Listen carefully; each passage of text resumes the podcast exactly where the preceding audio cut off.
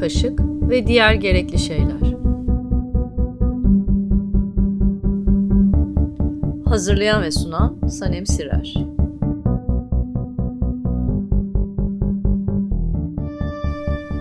Kitap, kaşık ve diğer gerekli şeylere hoş geldiniz. Bu haftaki programın konuğu Cumhuriyet Kitap'tan Eray Ak. Hoş geldin Eray. Merhaba, hoş bulduk Sanemciğim. Bize biraz kendinden bahseder misin seni tanımayanlar için? Evet, işin zor kısmı bu benim için. Şöyle girelim o zaman. Ee, Bursa doğumluyum. Mimar Sinan Güzel Sanatlar Üniversitesi Türk Dili ve Edebiyatı mezunuyum. Okulun dördüncü sınıfıydı, yanlış hatırlamıyorsam. Yani kitapla ilişkim her zaman oldu. Ee, daha sonra e, bu ilişki yazı yazma isteğine evrildi. Üzerine bir şeyler yazma isteğine evrildi. Bunda tabii okuduğum okulun da etkisi var. Sürekli onun üzerine düşünüyorduk çünkü okulda da yani. E, Mimar Sinan'da. Mimar Sinan'da Hı. özellikle çağdaş edebiyat derslerinde okuduğumuz yazarlar üzerine birkaç kelam etmemiz, birkaç e, cümle yazabilmemiz isteniyordu. Kotarabiliyordum da yani hani birkaç şey çıkıyordu. Ondan sonra bu isteği biraz daha ileri taşımak belki beni motive eden şey oldu ve yazacak mecra aramaya başladım kendime. Yazdıklarımı belki de e, yayınlatabilecek bir mecra aramaya başladım. Bunları geliştirebileceğim bir mecra olmalıydı. Hani beni yönlendirebilecek birisi e, belki veya ne bileyim e, okuduklarıma geri dönüş alabileceğim, eleştiri alabileceğim, olumlu olumsuz eleştiriler alabileceğim bir mecra arayışı başladı. Hı. Ardından şey işte onun arayışı başladıktan sonra takip ettiğim kitap ekibi bu anlamda çok cazip geldi hem bir okur olarak e, yeni çıkan kitapları takip ettiğim, eleştirileri, yazılarını okuduğum insanların arasında olabilmek ve dahası en başta dediğim gibi geri dönüşler alabilmek e, yazdıklarıma veya ne bileyim e, yazarken beni yönlendirebilecek bir insanın arayışıyla Cumhuriyet Kitabı daha doğrusu Cumhuriyet Kitap Ekine Turhan, Turhan Günay'ın yanına girmeye çalıştım. şekilde orada bulunmaya çalıştım. Kısa bir staj döneminden sonra Turhan Günay da sağ olsun beraber çalışmak istedi benimle ve çok uzun süre daha sonra şeyden e, hala devam eden bir süreç olarak 10 yıldır. Kitap Ekin'de, Cumhuriyet Kitap Ekin'de 9,5 yıldır bir fiil devam ediyorum. Kendinden bahset dedin. Vallahi aklıma bunlar geldi sana. Peki şimdi sıradan bir günün nasıl geçer? Yaptığın iş dolayısıyla her hafta bir kitap çıkarıyorsun. Bir ofis ortamın var. Evet. Bir masan var. O masayı evet. hayal edebiliyorum. Evet. Ee, biraz e, bize ondan bahseder misin? E, kaç kitap geliyor günde? Yani bunu sayılara dökmek değil de çerçeve çizmek açısından. Ya bir ortalama vermek aslında e, işte günde 10 kitap gelir, günde 20 kitap gelir falan gibi bir şeyden öte şöyle düşünebiliriz aslında. Sen de yayıncısın. İşte bir kitap çıkardığın zaman Cumhuriyet Kitaba, Era'ya bir göndereyim diyorsun Tabii. mesela. Yani bunu e, Türkiye'deki tüm yayıncıların yaptığını düşün. Yüzlerce kitaptan bahsediyoruz. Evet ve o masanın halini düşün. Yani evet kalabalık, dağınık, sigaradan dumanlı. Ondan sonra e, ama kendi içinde de bir düzeni olan bir masa e, olarak düşünebilirsin. Günün nasıl geçiyor dersen bir mesai olarak düşünemiyorum. Düşünemedim hiçbir zaman bugüne kadar. Bir mesai mantığıyla çalışmıyorum. Çünkü kitapla uğraşmanın şeyi bu değil. Yani hani iş ben gazeteciyim. Gazetecilik yapıyorum. Cumhuriyet Kitap Ekin çıkartıyorum. Ama Kitap Eki de ne bir gazetecilik ürünü ne bir edebiyat dergiciliği ürünü. Tam onun harmanından doğan, tam ortada bir yerde duran ve e, bu ortada durarak hem kitaba hem edebiyata yakın duran. Kitapla edebiyat aynı şeyler değil yani. Bir popüler bilim kitabı da senin ilgini çekebilir veya okurun ilgisini, çeke, ilgisini çekebilir. O anlamda söylüyorum bunu. Tam ortada duran ve o ortada durarak o bizim editör olarak oradaki işimizde o gönderilen o yığınlardan okurun ilgisini çekebileceği ve okura bir tavsiye niteliği aslında bizim kitap eki tamamıyla. Bir referans. Bir referans. Ey okur benim bu hafta masama 500 tane kitap geldi. Ben senin için bunlardan 20 tanesini seçtim. Bakmak ister misin? diye soruyoruz aslında kitap ekiyle. Mesaiden bahsediyordum. Bu anlamda mesai de bitmiyor kitap hayatındaysa veya kitabın bir işten ziyade hayatının bir parçası olarak görüyorsan ki ben öyle görüyorum. Bugün de kitaplara dokunmayayım demiyorsun yani. Çünkü kitap sürekli hayatının içinde. Yeni gelen kitapları karıştırmak için evine taşıyorsun. Çantan sürekli ağır oluyor. Mesai dersen bunları sayabilirim. Metrobüste durun durun çantasını indirecek şimdi bir kişi daha yer açılır seslerimi duyabiliyorsun falan. Bunlar tabii e, işin mesai kısmı biraz da şakası. Fakat işte e, esas mesai şeyden sonra başlıyor zaten. O kitapları e, evime taşıyıp biraz yemek yiyip belki bir, bir kadeh bir şey içip ondan sonra e, masama oturduktan sonra başlıyor. Veya ne bileyim eşimle kitaplardan sohbet ederken esas mesai başlıyor. Çünkü o kitaplar üzerine o zaman düşünmeye başlıyorsun. Hı hı. İşin hamaliye kısmını e, az önce anlattım. Hı hı. O zaten teferruat. Fakat işin şey kısmı e, gerçekten mesai kısmı oturup onlar üzerine düşünmeye başladıktan sonra mesai oluyor ve bunun bir saati yok. E, sınırsız. yani sınırsız. Yani bir de şeyim ben biraz böyle gececiyim. Gece ele ayak çekildikten sonra çalışmayı sevenlerdenim. Çoğumuz öyleyiz galiba. Ya, kitapla bilmiyorum. uğraşan insanlar. Olabilir. Bir ilişkisi olduğunu düşünüyorum. Kahve isminin de biraz belki e, neden bizim için değerli ve önemli olduğunu altını çizmem için başka bir sebep olabilir belki bu. Yani evet gece yaşamayı seviyoruz, kahveyi seviyoruz. Ondan sonra okuyoruz. okuyoruz. E, biraz daha okuyabilmek için bir kahve daha alıyoruz falan yani. tamam şimdi bu o, ritmi ortaya çıkarmak için sorunumu soruyu. Hmm. E, işin neler gerektirdiğini hayal edemeyen birinin de anlayabilmesi için. Ritim mi? başlayan ve biten bir mesaiden bahsetmiyoruz. Başlamıyor, Süre. başlamıyor, bitmiyor. Bir haftanın dergisini yap bu haftanın dergisini yaparken ötekisini düşünmek zorunda kalıyorsun. Hafta sonun yok. Hafta sonlarını okuyarak ve yine bir şeyler yazmaya çalışarak geçiriyorsun bir mesain yok. Bu kadar çok kitabın içinde yaşarken ne hakkında yazacağına veya neyi öne çıkaracağına, neyi öne çıkarmak istediğine dair kriterlerine geleceğim ama ondan önce gene temelleri oturtmak adına sorayım. Bir kitap eki işte ortada durur dedin az önce. Evet. Tam olarak nasıl işler? Mantığı nedir? Ne işe yarar? Nasıl olmalıdır? Yani ve şu anda da 9,5 yıldır Cumhuriyet Kitap'ta olduğunu söyledin. Ee, kitaplar geleceğe kalmasını umduğumuz hı hı. şeyler. İşte hı hı. sizin e, Cumhuriyet kitabında kendine ait çok kendine özgü bir geleneği de var. Bütün hı hı. bütün bunların ışığında nasıl kotarıyorsun veya yani, nasıl kotarılmalı? Şöyle bir şey, nasıl kotarıyorsundan e, içeriği. Nasıl kotarıyorsuna şu cevap verebilirim. Bu bir ekip işi. Bir ekiple. Tabii. E, bugüne kadar da Turan Günay, Dilek Akıskalı ve Ali Bulunmaz'la bir ee, kitap eki ne işe yarar? Mantığı tamam, nasıl, tamam. nasıl işlemelidir? Ortada durma boyutundan biraz bahsedeyim istiyorsan. Ortada durma e, şöyle açıklayabilirim. İki, iki yönü var benim için.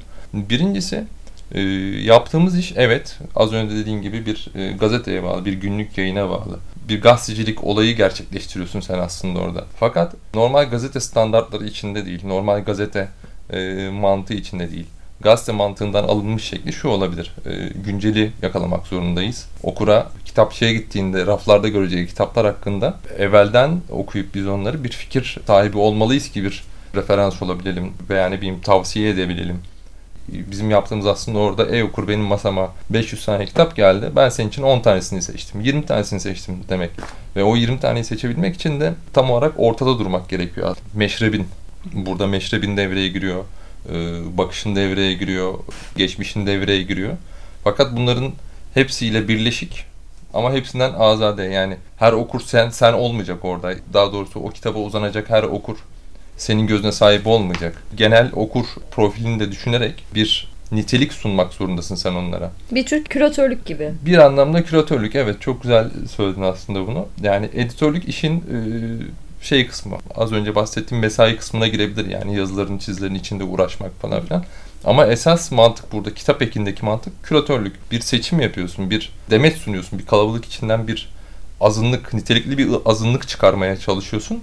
Ve diyorsun ki e, e-okur sen şimdi e, kitapçıya gittiğinde veya internet sitesinde e, kendine sipariş ederken şu kitaplara rastlayacaksın bir yığına rastlayacaksın. Fakat ben senin için bunları seçtim yani bir ilgini çeker mi diye soruyorsun aslında okura yani bir mantık olarak. Ya da bunlara ilgin çeksin benim ilgimi çekti diyorsun. Ve tabii burada şeyler devreye giriyor az önce dediğim gibi. Meşrepler devreye giriyor. Senin bakışın devreye giriyor. Ama bu şey de devreye girer işte yani. Kendi yazılarında, kendi yazında kendi meşrebinden e, bir şeyler anlatırsın. Kendi meşrebinden bir e, şey tavsiye edersin. E, bir kitap tavsiye edersin. Fakat genel mantığıyla kitap eki mantığına baktığın zaman kalabalık yığının arasından bir şeyler seçip vermek zorundasın ve bunda tarafsız olmak zorundasın. Yayın evlerine tarafsız olmak zorundasın. Bir yazarı sevmiyor olabilirsin insan olarak. Ama e, yazdıklarına saygı duyuyorsundur. Tarafsız olmak zorundasın. Onun senin sayfalarında yeri olmalı. Veya ne bileyim bir önceki gün yayın eviyle bir tartışma yaşamışsındır. Olur ya. Yani bizim e, çalışma arkadaşlarımız aslında sizsiniz yayın evleri. Olabilir kimseyi ilgilendirmez. Okuru hiç ilgilendirmez. Mesain kitaba Mes yani sen e, kitaba odak odaklanmak okura. zorundasın. Yani o dün kavga ettiğin yayıncı olabilir onu yayınlayan. Ama Oluyor güzel, mu böyle kavgalar çıkıyor mu? kavgalar demeyelim buna yani bu şeydir yani nasıl diyeyim Dargınlıklar. işini, işini iyi yapmak isteyen insanların e, tartışmasıdır diyelim ki Hı. bu da önemlidir yani iş için kavgayı her zaman severim. Çok nazik bir biçimde ifade ettin. Yo öyledir ama gerçeği budur gerçekten böyledir. Ben işimi iyi yapmak istiyorum ve e, o kitaba bir an önce ulaşmak istiyorum. O da işini iyi yapmak istiyor. Dur daha düzeltmeler var. Hayır falan. Yani bu basit şeyler yani hani şey değil böyle. Ya sonuçta ortak noktamız kitap okuyan insanın veya kitapla konuşan insanların birbirine ne kadar zararı dokunabilir ki? Kavgadan kastım da o. Yani evet göz devirdin. Okur şey ey dinleyiciler göz devirdin.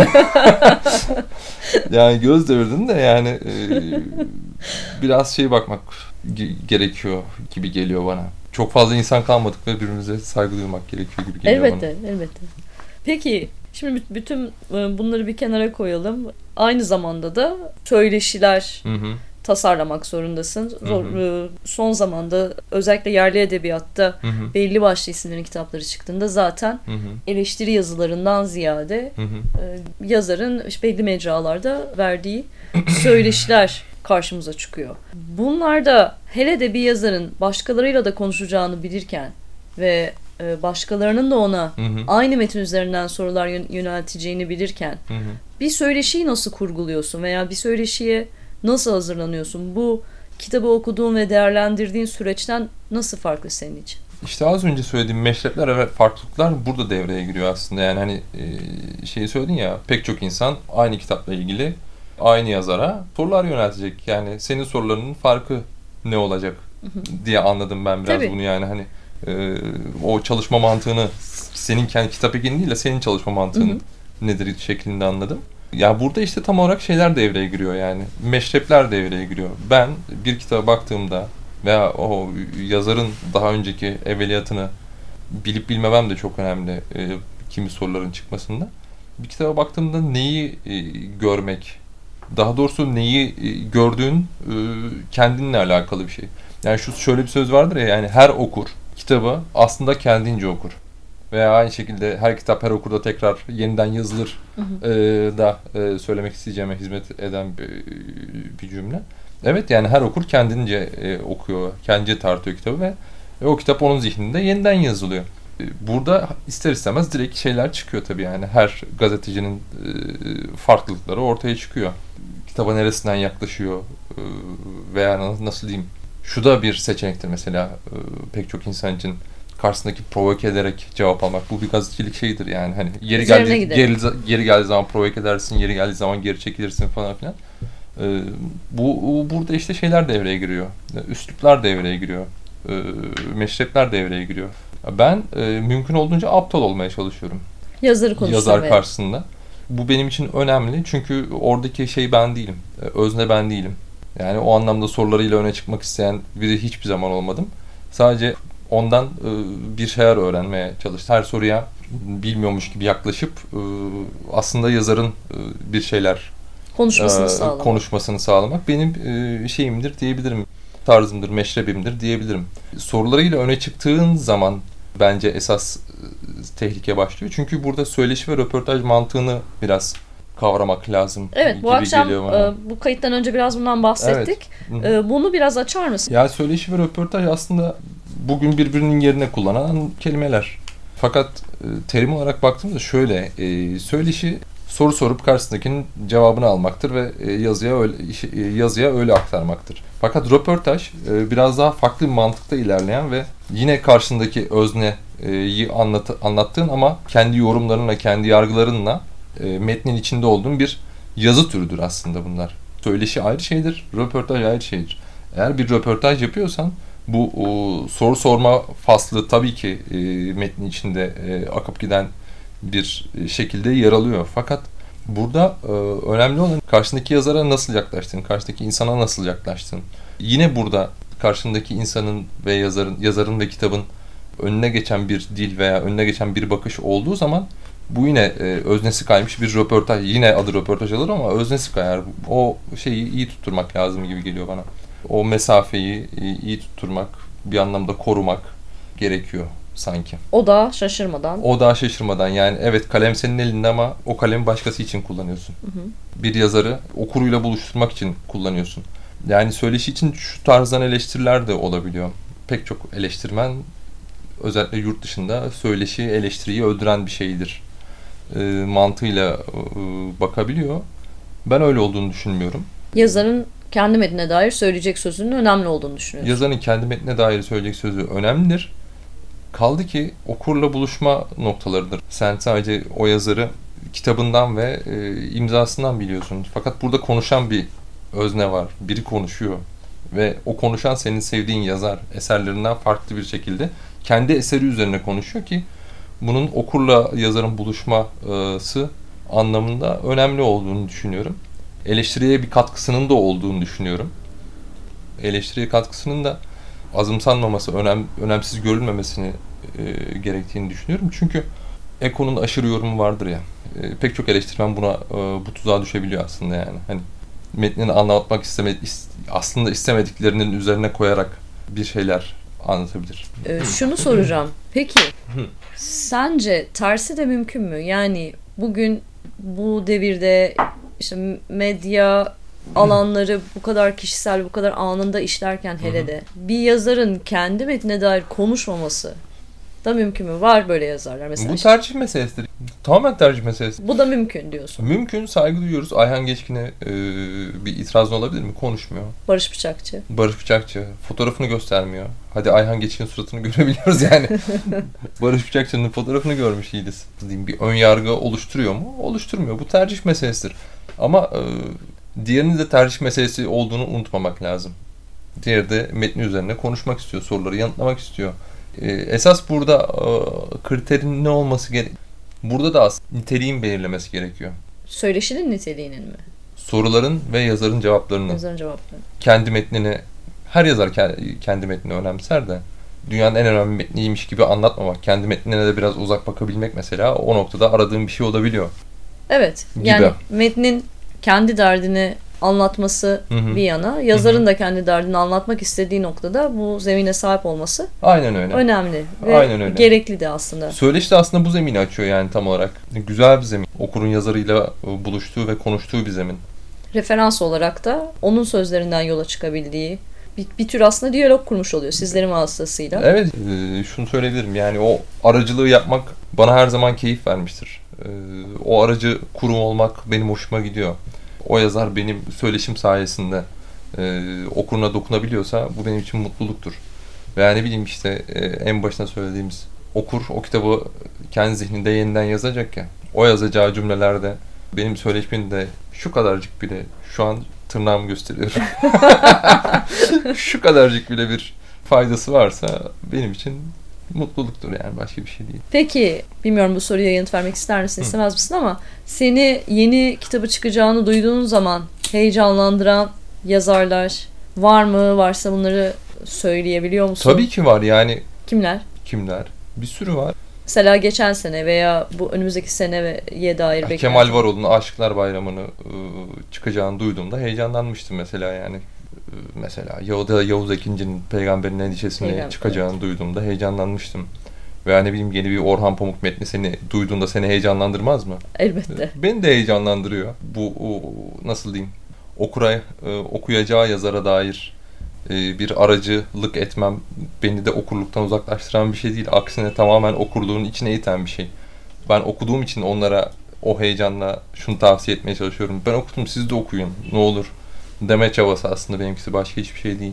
Ve Peki. bir kapı aralamak yani ha, o metne doğru metne girmeden önce özellikle bir kapı aralamak. Ya bak okuyacakların buna dair şu sana yardımcı olabilir. İlk okur olmak aslında bir yandan. İlk yani. olmak o benim için belki bu işi yapmamın tek sebebi olabilir yani. o beni Önce hala, okumak. Evet 9,5 yıldır e, yapıyorum dediğim gibi. Hala heyecanlandıran bir şey işte yani o, o yayın evinin matbaaya gönderdiği PDF'i matbaadan hemen sonra e, senin elinde olması. Yani, onunla sabahlamak mesela. E, tabii ki onunla işte. sabahlıyorsun. Ertesi güne e, söyleşiye gideceksin. E, bir yandan böyle sorularını çıkartıyorsun. Bir yandan ne sorulabilir onu düşünüyorsun. Bir yandan eski okuduklarını düşünüyorsun. Kitaplıktan ne diğer kitaplar iniyor. Aldığın notlar sağa sola aldığın notlar karıştırılmaya başlanıyor. Da, daha önce yaptığın söyleşi varsa onların bir üstünden geçiyorsun. Başkasına eğer sormuş onları merak ediyorsun. Ee, ya bu da sorulur mu diyorsun. Aa keşke ben sorsaydım diyorsun. Bunlar hala e, beni hala heyecanlandıran şeyler. Yaptığın ee, söyleşiler arasında böyle zihninde yana yana duran yani mesela işte şu yazarla şu şu sene yaptığımız söyleşi hı hı. şöyleydi diyebildiğin ya da de, demek isteyeceğin. Ya öyle bir anek anekdot var bir şey nasıl diyeyim şu yani şunu unutmam mesela Selimleri ben benim için özel bir yeri olan bir isimdir. Öncesinde duyduğum yaz, yazdıklarına duyduğum hayranlık, daha sonra gazeteciliğimle başlayan tanışıklık, ondan sonra giderek ilerleyen bir arkadaşlık. Şu an hem ustam diyebilirim, hem arkadaşım diyebilirim, hem abim diyebilirim ama hiçbirini diyemiyorum. Sadece Selim Bey diyorum falan.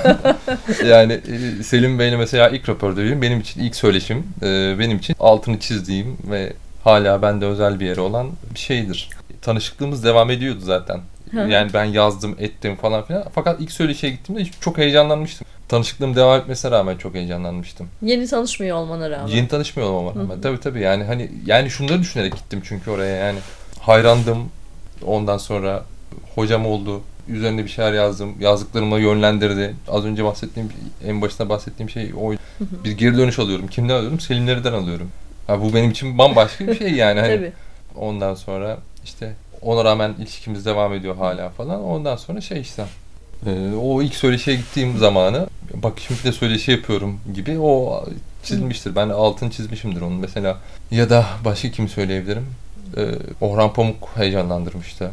İlk yaptığın söyleşi hangi kitaptı? İlk yaptığım söyleşi Kafamda bir tuhaflık. Bir Masumiyet Müzesi olabilir mi? Masumiyet Müzesi değil. Kafamda bir tuhaflık. Kafamda bir tuhaflık. Kafamda bir tuhaflık. Kafamda bir tuhaflık. E, birkaç gazeteci bir arada mı bir söyleşi yapmıştınız? Yoksa... Tabii Turhan Günay, Sibel Oral ve evet. ben gitmiştik. Değil mi? Evet. Üç, üçlü bir söyleşiydi. Çok üçlü da iyi bir söyleşiydi. söyleşiydi. E, ve onun da şeyi vardı zaten yani üzerimde. Nasıl diyeyim? Güzel bir iş çıkması çıkacağını zaten fark ediyordum. Bu az önce bahsettiğin... Fark etmem şu yani hani Turan Günay gibi bir usta başımızda, Sibel Oral gibi iyi bir gazeteci yanımda, bir de ben. Ondan Herkes sonra... farklı bakış açılarından bu meş meşrepten bahsediyorsun Aynen ya. Aynen öyle. Orada üç meşrep, üç meşrep, bir meşrebi konuşturmaya çalıştı evet. aslında ve ve farklı e, da yaklaşıyorlar metne. Tabii ki, tabii ki, tabii çok, ki. Çok zengin, güzel bir söyleşi. Ya şöyle mesela, oradan açıldı madem mevzu. İşte Turan abi bir soru sor, soruyordu. O, Duymadım bunu daha önce diyordu. İşte ben bir soru soruyordum. Ne kadar güzel bir yerden bakmışsın diyordu. Sibel soruyordu. Bunu hiç düşünmedim diyordu. Ee, onun gibi bir şeyden bahsediyorum. Yani e, yazara karşı aptal olmaktan kastım da yazara karşı aptal olmak metne karşı aptal olmayı gerektirmiyor. Hı hı. E, metne karşı e, aslında tamamen samimi ve e, derin bir bakışı gerektiriyor bu aptallık. Orada konuşman gerektiğini, metin olduğunu bildikten sonra o metne dair kendini samimi bir şekilde açtıktan sonra e, o sorular da haliyle kendiliğinden gelmeye başlıyor. Orada yaptığımız oydu aslında yani hepimiz metne karşı samimiyetle kendimizi açmıştık ve yani bir şekilde ortaya senin de yani sadece benim değil senin de aklına kalmış mesela evet. o söyleşi. Ortaya da güzel bir şey çıkmıştı. Evet. Peki mesela sen e, gazeteciliğin bir yana aslında şimdiye kadar söylediklerinden benim çıkardığım yanlışsam düzelt. Bir okur olarak yönelimlerinle bir gazeteci olarak bakış açın çok da birbirinden uzak değiller. Hı hı. Ama bir bir şeyleri ortaya koyma biçimin veya ele alma biçimin tabii ki Hı-hı. profesyonelce. Hı-hı. Oysa e, okur olarak yaklaşımın kitaplarla kurduğum bağ Hı-hı. benim kişisel olarak da bildiğim kadarıyla tamamen samimi ve gönülden ve Öyle. işte her okur e, kendi kitabıyla kendi yazarıyla nasıl bir bağ kuruyorsa seninki de öyle. Hı-hı. Nasıl bir okursun? İşi kitaplar olan birisi için Hı-hı. özellikle. Hı-hı. Bir okur olarak kendini nasıl tanımlıyorsun? Mesela klasiklere düşkün müsün ya da yenilikçi misin? E, derdi olan metinler, e, arayış içinde olan metinler veya bunlar her şey bir yana işte e, belli isimler ve geriden gelenler. Yani kendi kate- kategorizasyonlarını neye göre yapıyorsun? E, keyif için bir şey okuyacak olsan ele alma amacıyla değil de hı hı. E, bir proje için veya kendin için bir şey okuyacak olsan okuyacak olduğunda hı hı. nasıl yaklaşıyorsun kitaba?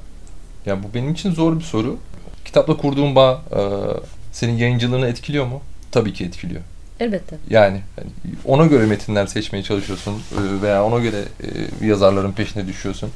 Seni etkilediği gibi beni de etkiliyor tabii ki yani hani ben de kendi sevebileceğim yazarları okuyorum. Formasyonum gereği, daha doğrusu gereği değil aslında ya. Yani Türkçe konuşabilmenin gereği olarak Türkçe yazılmış metinler benim hayranlık duyduğum metinler. Türkçe edebiyata e, katkı veren herkesi sırtımda taşı taşımak istiyorum. Yani konuştuğum dilin edebiyatını oku kendi dilinden okuyabilmek, e, kendi konuştuğum dilin edebiyatını takip etmek bana müthiş bir haz veriyor. Kitap ekinde de yapmaya çalıştığım bu aslında başka hiçbir şey değil. Yeni edebiyatı iyi takip eden bir okursun mesela. Yeni edebiyatı iyi takip ediyorum. Yani özellikle e, dediğim gibi şeyi Türkçe edebiyatı, evet. Türk edebiyatını e, takip ediyorum ve bu benim için şey gibi geliyor yani bir borç gibi geliyor, bir e, yükümlülük hissediyorum, bir zorunluluk hissediyorum bununla ilgili. Neden diyorsan Selimlerden açıldı söz. Selimlerden bir örnek vereyim mesela bir söyleşimizde şey demişti. Türk edebiyatına sevgisiz yaklaşıldı denmişti. Evet bunun hakikaten öyle olduğunu düşünüyorum. Yani şunu duyduğum insanlar çoktur. Ee, yani işte Türk yazarını sevmiyorum ya falan. Yani bu çok üstten bu, çok üstten bakılmış, çok üstten bakılarak söylenmiş bir söz gibi geliyor bana ve çok uzun yıllar bununla mücadele ettik gibi geliyor. Yani bu bakışı kırmanın çok önemli olduğunu düşünüyorum ve bunun benim için bir borç olduğunu düşünüyorum. Ve o yüzden Türk Edebiyatı'yla, Türk Edebiyatı'yla kalkmaya devam edeceğim. Fakat soruna gelirsek... Burada ben Hı. bir parantez açmak istiyorum. Benim e, okumadığım kitaplara dair referanslarına güvendiğim isimlerden birisin her zaman. Hı hı. Görüştüğümüzde sorduğum, ne okuduğunu hı. merak ettiğim, evet. aldığım referansları hemen her zaman takip ettiğim hı hı. E, birisisin. E, bunu sorarken vurgulamak gerek belki de. Bunu çok değerli buluyorum. Yeni e, Türkçe'de yeni edebiyatı takip eden bir gazeteciyle diyalog kurabilmeyi hı hı. değerli ve önemli buluyorum. Çünkü hiyerarşik bir ortamda yaşıyoruz. Yani hı hı. şimdi birazdan kültür sanat ortamına dair fikirlerini de soracağım ama hı hı.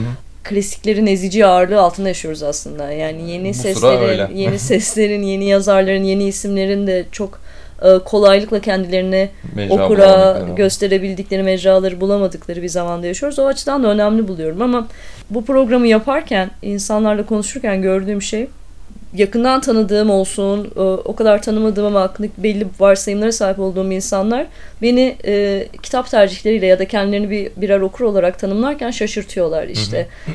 Klasik klasikçi misin sorusunu o yüzden soruyorum mesela hı hı. veya klasiklerin varsa onlar neler mesela Türk yerli edebiyatta yeni yazarları, e, yeni kuşak yazarları, çağdaş yazarları Hı-hı. yakından takip ediyorsun ama Hı-hı. mesela klasiklerin var mı? Ya Hisar mesela benim için vazgeçilmezdir. Abdülhak Şinasi Hisar. Her kitabına Fahim Bey ve biz, e, Çamlıca'daki eniştemiz e, benim için vazgeçilmezdir. Müthiş bir dil lezzeti bulurum onda Hisar'ı okurken. Müthiş bir Türkçe ile karşılaşırım ve beni hakikaten etkiler. Her okumamda etkiler. Aynı şekilde Yusuf Atılgan müthiş detaycılığıyla beni inanılmaz alır götürür. Ve o anlamda dersen mi e, klasikçi misin? Bunlar Türk Edebiyatı'nın klasikleri yani. Atılgan'ın kitabı e, Aile Adam defalarca dönüp dönüp okuduğum bir kitaptır. Hı hı. Mesela. Ama e, işte başka neyi söyleyebilirim? Tanpınar Saatleri Ayarlama Enstitüsü yazılabildiğine hala şaşırdığım bir kitaptır. Hı hı. Her okuduğumda beni yeniden şaşırtan bir kitaptır.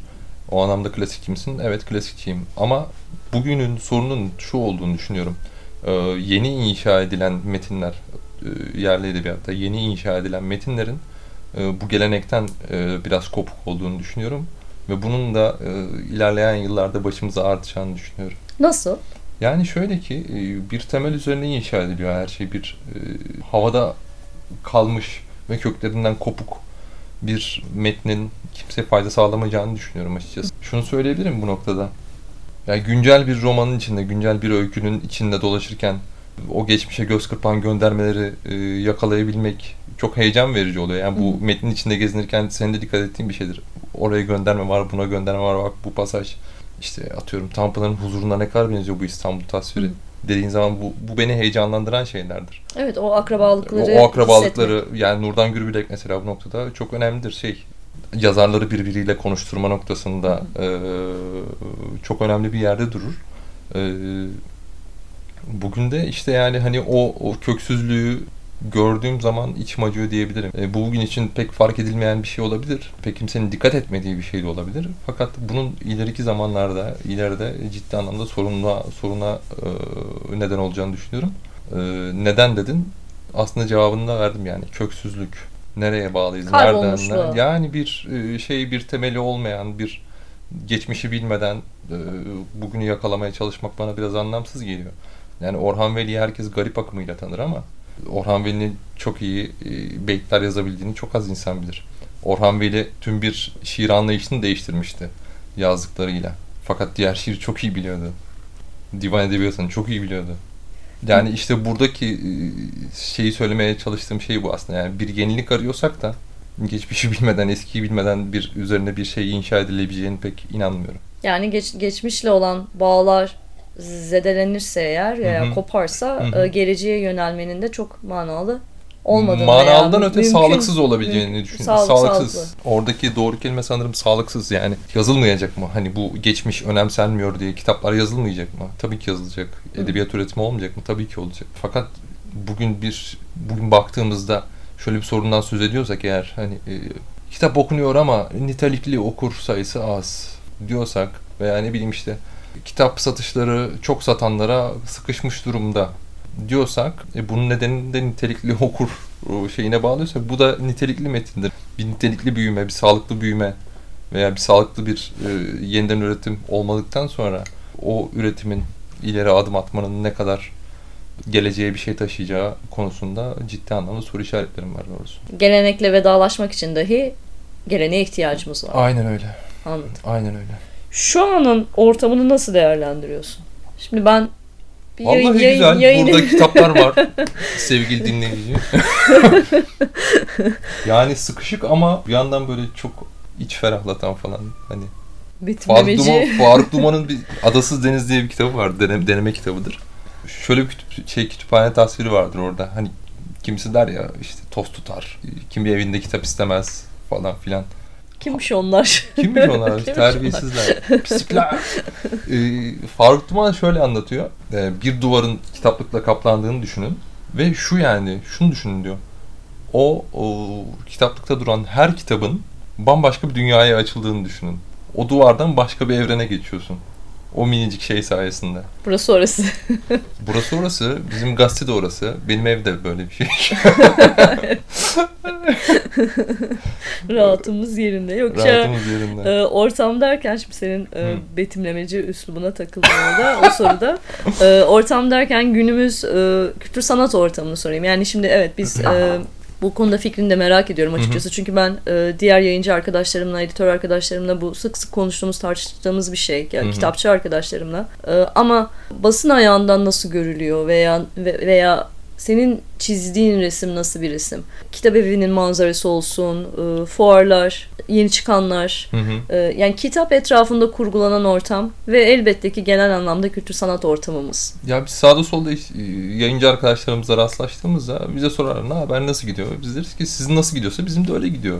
Yani çünkü şöyle bir şey hani kitap ekine aldığın, daha doğrusu kitap ekinde yansıttığın dünya yayın dünyasının ta kendisi. Sizin işleriniz iyiyse siz iyi kitaplar üretiyorsanız, yayıncılar iyi kitaplar üretiyorsa e, biz de sayfalarımıza iyi kitapları taşıyoruz. E, o nitelik düştüğü zaman e, biz daha fazla yoruluyoruz. O yığın içinden çok daha fazla ince araştırma yapmak zorunda kalıyoruz.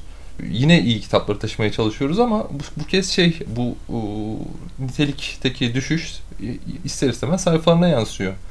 E, şimdi e, az önce şeyden bahsettin ya e, klasiklerin hücumu altındaki bir bir yayın dünyası, bir kitap dünyası.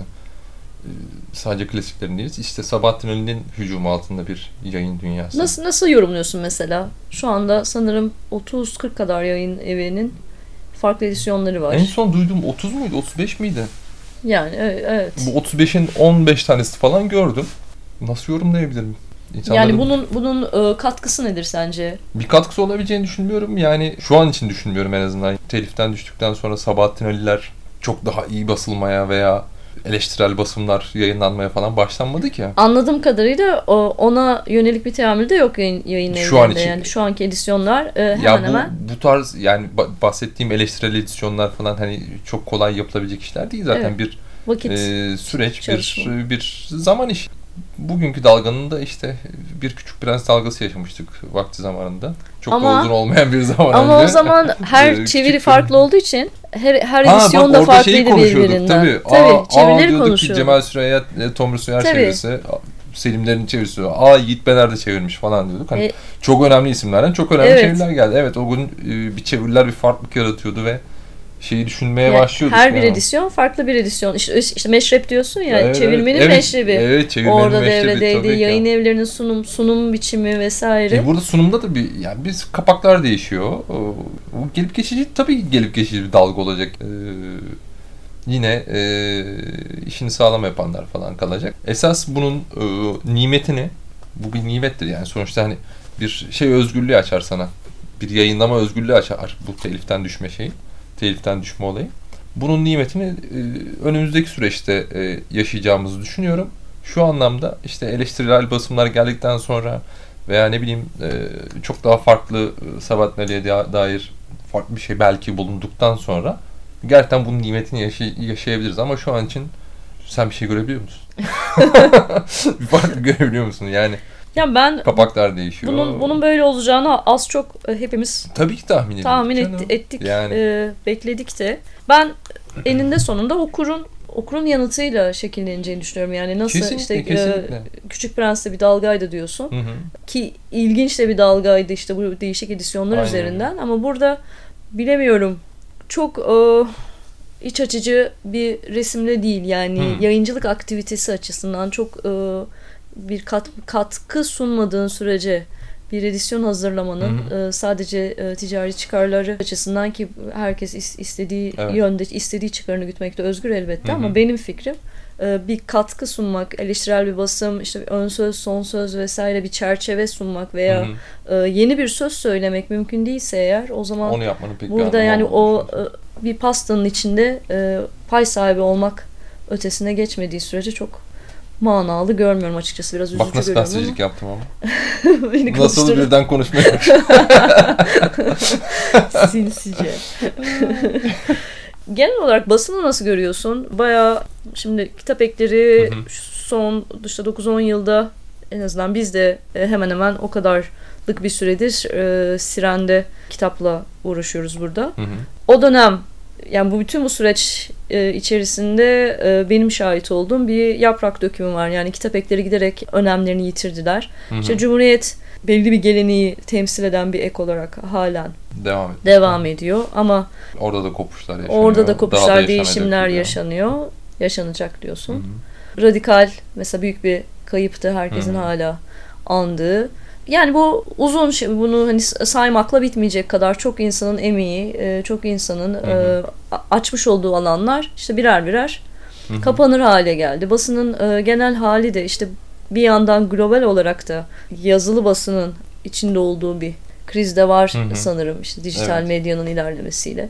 Nasıl görüyorsun? Ne olacak? Bizim bu halimiz nereye doğru evrilecek? Ya gelecek için bir öngörüden bahsetmemi istiyorsun aslında. Fakat yani ben sadece şey e, az önce verdiğim az önce verdiğim cevapla yanıt vereyim. Sen nasılsan ben de öyleyim yani. Siz nasılsanız biz de öyleyiz. Biz aslında oraya sayfalarımıza taşıyorken e, ve o ben o cevabı veriyorken insanlara evet bir şeyin yansıması e, bizim ekimiz. Bir e, yayın dünyasının yansımasını sayfalarımıza taşımaya çalışıyoruz. Ve bu dediğin kullandığın kelime çok doğru aslında ya bir yaprak dökümü. Ya. Şununla da alakalı bir gazetenin veya bir yayının zarar etmeye başladığı düşünüldüğünde kapatılmaya çalışılan ilk yer ya kültür sanat sayfaları oluyor ya kitap sayfaları ya ilk ilk oradan ilk oradan daralmaya gider. Neden böyle bu sence? Burada okura mı yüklenelim? Okura yüklenme. Evet okura yüklenelim.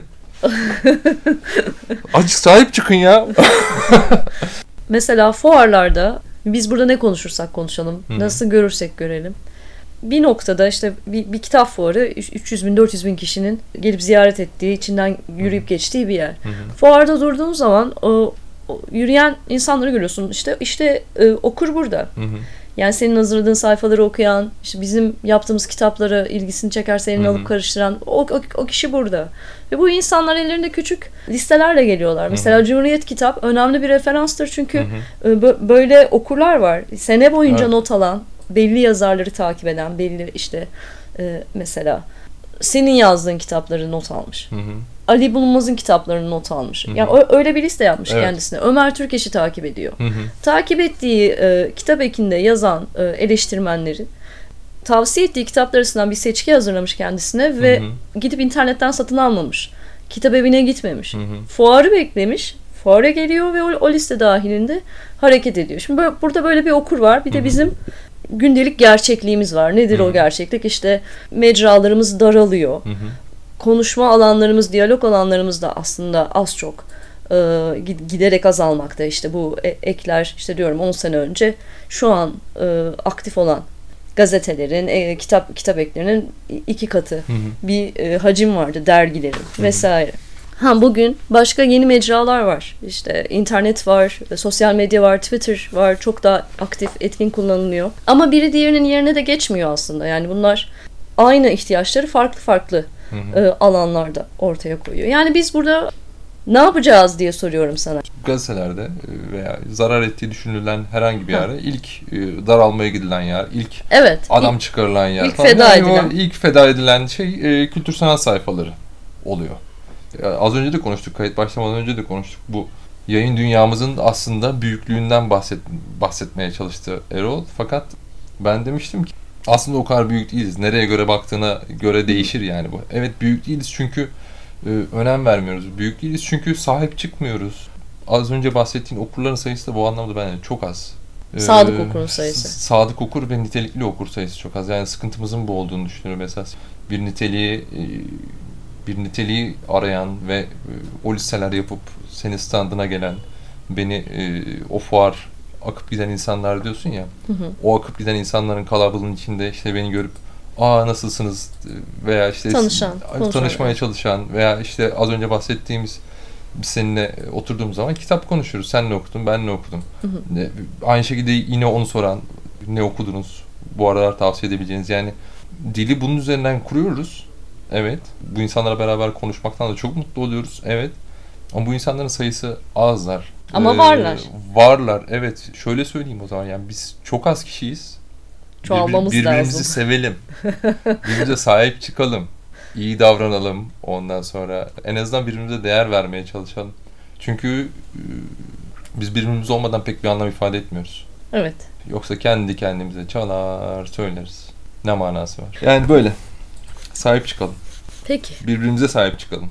Mecralara sahip çıkalım. Evet. Yani aslında bizim burada bu sohbetleri yapıyor olmamızın da bir Hı-hı bir bakıma çok e, sevindim biliyor musun? Yani, yani haberim bir... yoktu. Çağırdığın an dinlemeye başladım diğerlerini ve çok sevindim. Çok mutlu oldum. Ee, az önce bahsettiğim şeyin tamamını yani daha doğrusu bahsetmeye çalıştığım şeyin tamamı bu e, birbirimiz için değerli olan insanları insanlarla bir yani bu akşamki sohbetimiz aslında benim, benim senin bir masada oturup iki lafın belini kırdığımız gecelerden farklı değil. Değil mi? Evet. Ama evet öte yani, yandan evet, ben, ben insan... sana biraz daha nasıl diyeyim yani bu burada benim amacım aslında bizim ortak paydamız olan şey üzerinden Hı-hı. konuşmak. Yani seninle bireysel olarak her zaman Hı-hı. konuşabilirim. Ee, var olan ortam zor ve zorlayıcı bir ortam. Hı-hı. Hepimiz aslında benzer şeyleri önemsiyoruz ama e, bazen insan kaybolmuş gibi de olabiliyor. Evet. Yani orada birbirimizin neyi neden yaptığını ve neyi neden yapmaya devam ettiğini bildiğimiz Hı-hı. sürece ve bunu duyurabildiğimiz sürece evet. bir işte umut var. Hı hı gibi bir şey. Neyse şimdi son olarak senden Hı. programa e, yani buraya gelen herkese sorduğum yakın zamanlarda okuduğun seni etkileyen e, kitaplar var mı varsa neler önermek isteyeceklerin okurlara. Ya ee, yakın zamandan gidelim. Az önce şey falan söyledim zaten Hisar. Evet. Mutlaka herkesin elini uzanmasını istediğim bir kitaptır. Hangi kitapla hiç okumadılarsa neyle başlasınlar? Hisar mı? Evet. Fahim Bey ve biz de başlasınlar. Sonra Çamlıca'daki eniştemiz gelsin arkadan. Yani Hisar'ın her şeyini okuyabilirler. Okusunlar. Ondan sonra son yenilerden söyleyeyim mesela. Yavuz Ekinci'yi okusunlar. Yavuz Ekinci peygamberin endişesini okusunlar.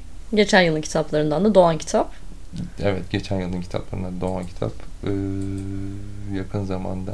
Kemal Varoğlu söyledin. Bu aralar şey yani özellikle iki haftadır falan şey arasında kayboluyorum. Yani çok güzel yazılar, çok değerli yazılar. Behçet Necati Gil. Düz yazılar 3 yayınlandı. Çok yeni bir kitap. Ee, Hangi yayın evi? Yapı Kredi yayınları. Yapı Kredi. Ben 1 ve 2'sini, e, düz yazılar 1 ve 2'yi öğrencilik hayatım boyunca işte başucu kitabı diyorsan eğer o onlar benim başucu kitabımda.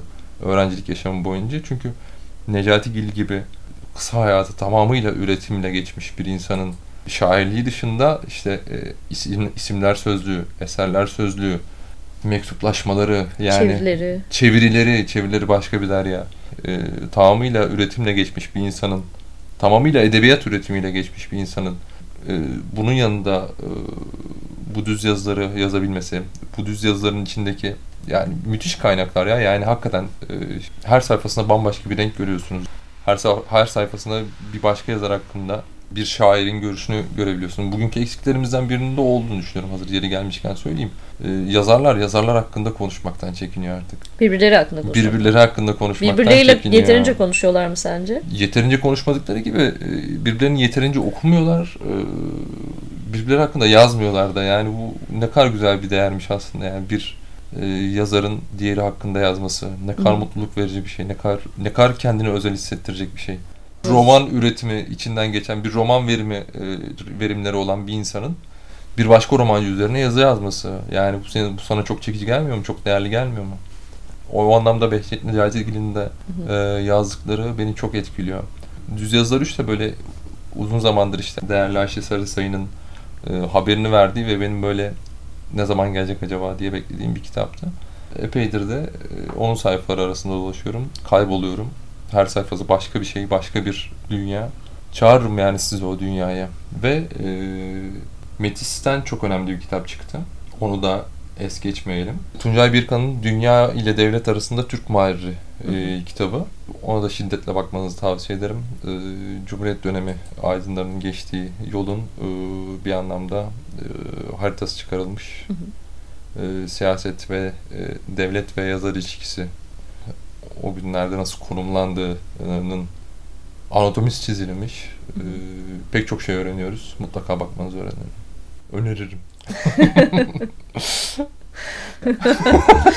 Tamamdır. Çok teşekkürler tamam. geldiğin için. Ben teşekkür ederim. Güzel, eğlenceli geçti.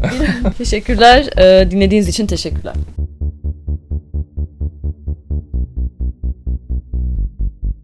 Mail adresimiz merkezkumanda.gmail.com Bize yazın.